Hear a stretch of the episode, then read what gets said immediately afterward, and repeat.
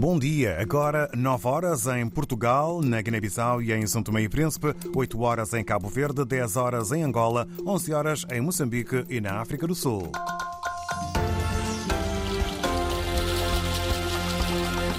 O que tratamos nesta edição, João Costa Dias. Quase 30 ocorrências violentas só em janeiro em Cabo Delgado.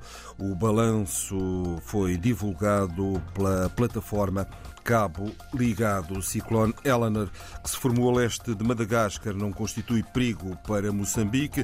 Na Guiné-Bissau, o Marciso Embaló prometeu marcar novas eleições legislativas antes da época das chuvas e morreu Francisca Pereira, uma destacada militante pela independência da Guiné-Bissau e Cabo Verde. Toda a informação já a seguir edição com João Costa Dias. Só em janeiro houve cerca de 30 eventos violentos na província de Cabo Delgado. Os números acabam de ser divulgados. Paula Borges. Regista esta plataforma que junta várias organizações e entidades, a plataforma ACLED, 28 eventos de violência política no norte de Moçambique, especificamente em Cabo Delgado, eh, no último mês de janeiro, que resultou, como disseste, em pelo menos 25 mortos. 21 destes eventos relatados foram incidentes que visavam civis, concentraram-se nos distritos de Mocimboa da Praia, Macomia, Metuge, Pemba e Mecufi. A insurgência avança para o sul. Em janeiro assistiu-se à continuação da luta pelo controle da costa de Macomia e das ilhas, bem como a um avanço significativo para sul por parte do Estado Islâmico de Moçambique. Mais ações da milícia na Parama, no sul de Cabo Delgado, foram um lembrete de que a falta de confiança das comunidades para com o Estado pode manifestar-se de forma violenta fora do quadro da insurgência. A jornalista Paula Borges e os dados relativos a este balanço do mês de janeiro, balanço de eventos violentos na província moçambicana de Cabo Delgado. E o ciclone tropical Eleanor, que se formou a leste de Madagascar, não constitui perigo para Moçambique, explica o meteorologista José Savanguana. As projeções indicam que nos próximos dias vai enfraquecer, uh, deslocando-se muito mais para a, a costa de, de, Madagascar, onde no dia 24 poderá atingir a fase de uh, depressão tropical. Isso significa que não há um risco significativo para a, a, a, a Madagascar, sendo que vai diminuir de intensidade. E para o nosso país também não há um risco, tendo em conta que não vai atravessar Madagascar. Avança o INAM que algumas províncias das regiões centro e norte de Moçambique, como Zambésia e Nampula, estão a registrar a queda de chuvas fortes acompanhadas de trovoadas. A forte tempestade tropical Eleanor, que está localizada a pouco menos de 100 km a nordeste das Maurícias, continua a mover-se para sul sudoeste. Pode fortalecer-se num, num, espaço de tempo bastante curto, durante a tarde, ainda na fase de tempestade, antes de iniciar uma fase de enfraquecimento mais acentuado a partir de sábado. E o presidente da República da Guiné-Bissau, Sissoko Embaló, prometeu marcar novas eleições legislativas para antes da época das chuvas, que começa em junho, insistindo que as presidenciais se vão realizar em novembro de 2025. Germano Campos. Foi à margem de uma visita ao mercado central de Bissau que Sissoko Embaló revelou a intenção. Diz mesmo que já tem pronto o decreto para marcar a data das legislativas e que aguarda apenas que a Comissão Nacional de Eleições conclua a atualização dos cadernos eleitorais e proponha uma data. Recorde-se que o Presidente dissolveu o Parlamento em dezembro do ano passado e ainda não há data concreta para novas eleições, que disse queria que fossem em março ou abril deste ano, sem, contudo, adiantar uma data concreta. Sissoko Embaló manifestou-se convicto de que até junho vão realizar-se, palavras suas, mas precisou que não é possível, pois não serão agendadas antes da época das chuvas, ou seja, até junho. O chefe de Estado guineense descartou juntar em simultâneo as eleições legislativas e presidenciais, voltando a referir a data de novembro do próximo ano para as presidenciais contestada por aqueles que defendem que devem ocorrer no final deste ano, antes de terminar o atual mandato presidencial em fevereiro de 2025. O presidente indicou ainda que está a falar com a comunidade internacional para pedir ajuda financeira para o novo voto eleitoral, resultado da dissolução do Parlamento com maioria da coligação Pai Terra Arranca, liderada pelo PAIGC. Sissoko Embaló comentou ainda as denúncias de ataques e ameaças aos jornalistas. Sobre o assunto, respondeu que deviam ter orgulho do Presidente da República que têm. Fim de citação. O jornalista Germano Campos, na mesma altura, durante a visita ao Mercado Central de Bissau, Marciso Cambaló lamentou a forma como se demitiu o seu conselheiro especial Nuno Gomes Nabian, expondo as razões numa carta, ao invés de falar com ele. E a ex-ministra da Justiça guineense Ruto Monteiro pediu ontem o apoio dos deputados da União Europeia e países da África, Caribas e Pacífico para a reposição da legalidade e democracia na Guiné-Bissau. Em declarações aos jornalistas no Parlamento angolano, onde ontem decorreu a primeira sessão da Assembleia Parlamentar Paritária ACP União Europeia, Ruto Monteiro, diretora de gabinete do Presidente da Assembleia Nacional Popular, o Parlamento da Guiné-Bissau, disse que atualmente a democracia no seu país não existe. E sob o lema promover harmonia digital e responsabilidade online, vai decorrer hoje em Luanda o primeiro fórum de governança da internet, eh, como nos refere o jornalista José Silva. Especialistas angolanos e estrangeiros vão analisar e discutir em mesas redondas e painéis temáticos o futuro da internet no país. O evento está a ser realizado pelo Infose, o Instituto Nacional de Fomento da Sociedade de Informação. De acordo com o diretor daquela instituição, André Pedro, a governança na internet é um assunto que tem sido debatido e que também preocupa as autoridades angolanas e que agora seguem as recomendações das Nações Unidas porque o país não quer ficar para trás. Nós, Angola, participamos no Fórum de Governação Global de Internet, realizado no ano de 2022 na Etiópia, e tivemos também recentemente no Fórum de Governação de Internet da CPLP, que decorreu no Brasil, em que Angola foi eleita então para a presidência do Conselho Fiscal deste órgão de governação de internet. A importância da internet na sociedade moderna, a promoção do uso sustentável sustentável e inclusivo da internet, bem como regulação e cooperação na governança da internet, a internet e as infraestruturas de comunicação em Angola são alguns dos temas que marcam o fórum. A organização entende que ainda é necessário elucidar os utilizadores sobre o conceito de governança na internet.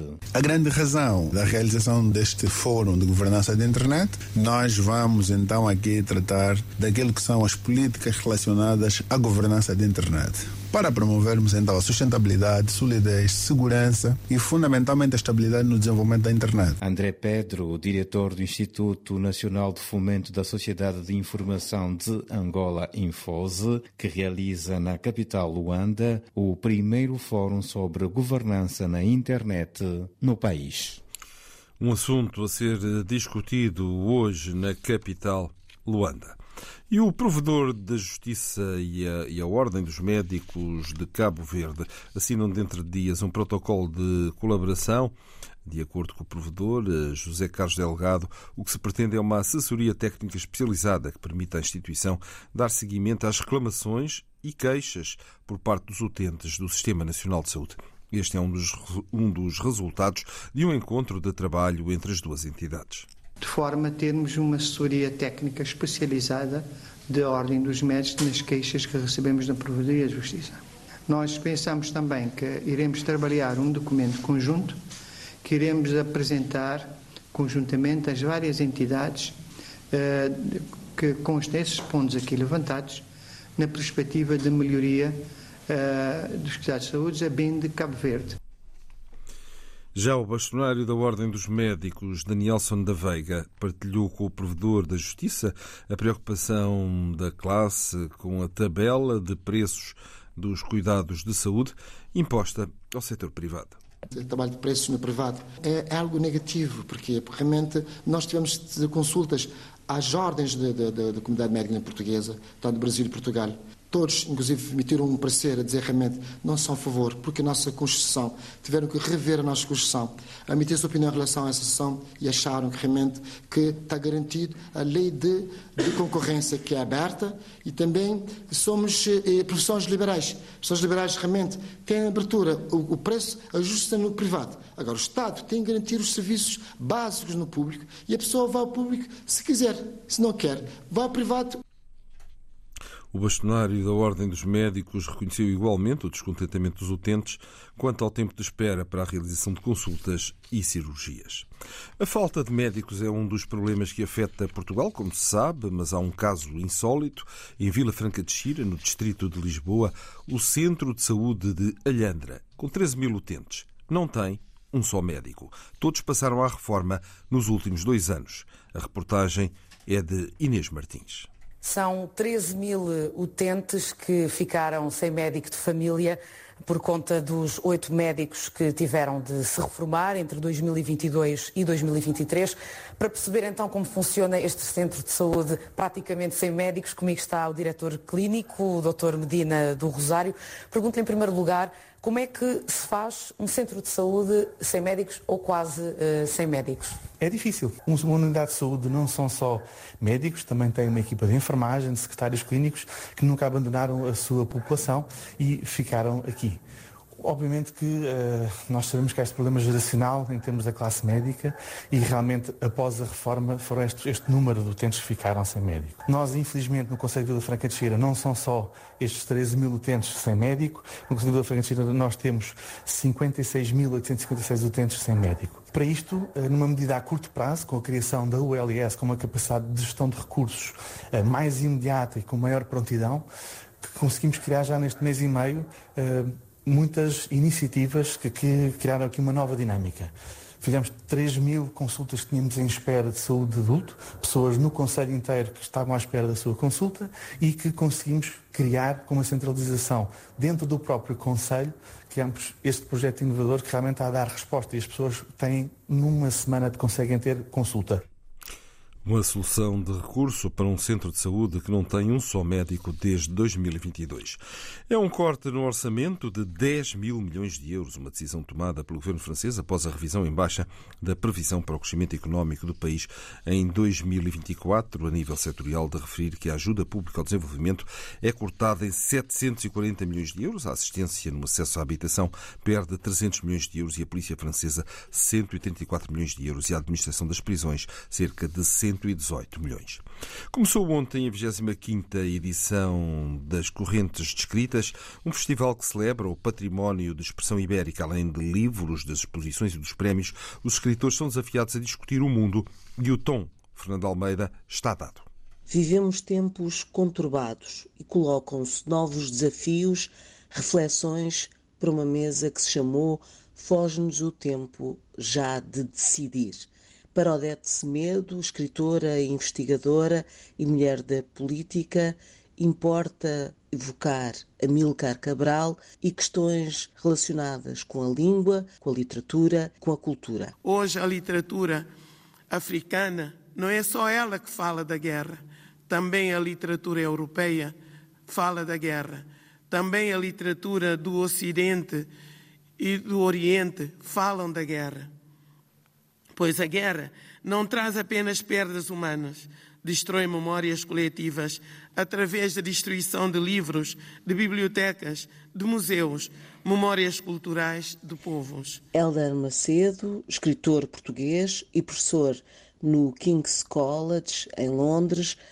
refletiu sobre este Portugal que, depois da Revolução, viveu melhor do que havia sido mas não tão melhor quanto poderia ter vindo a ser. As expectativas criadas pela democracia em relação à raça, género e orientação sexual vão de par com um persistente racismo, discriminação social e hipocrisia puritana.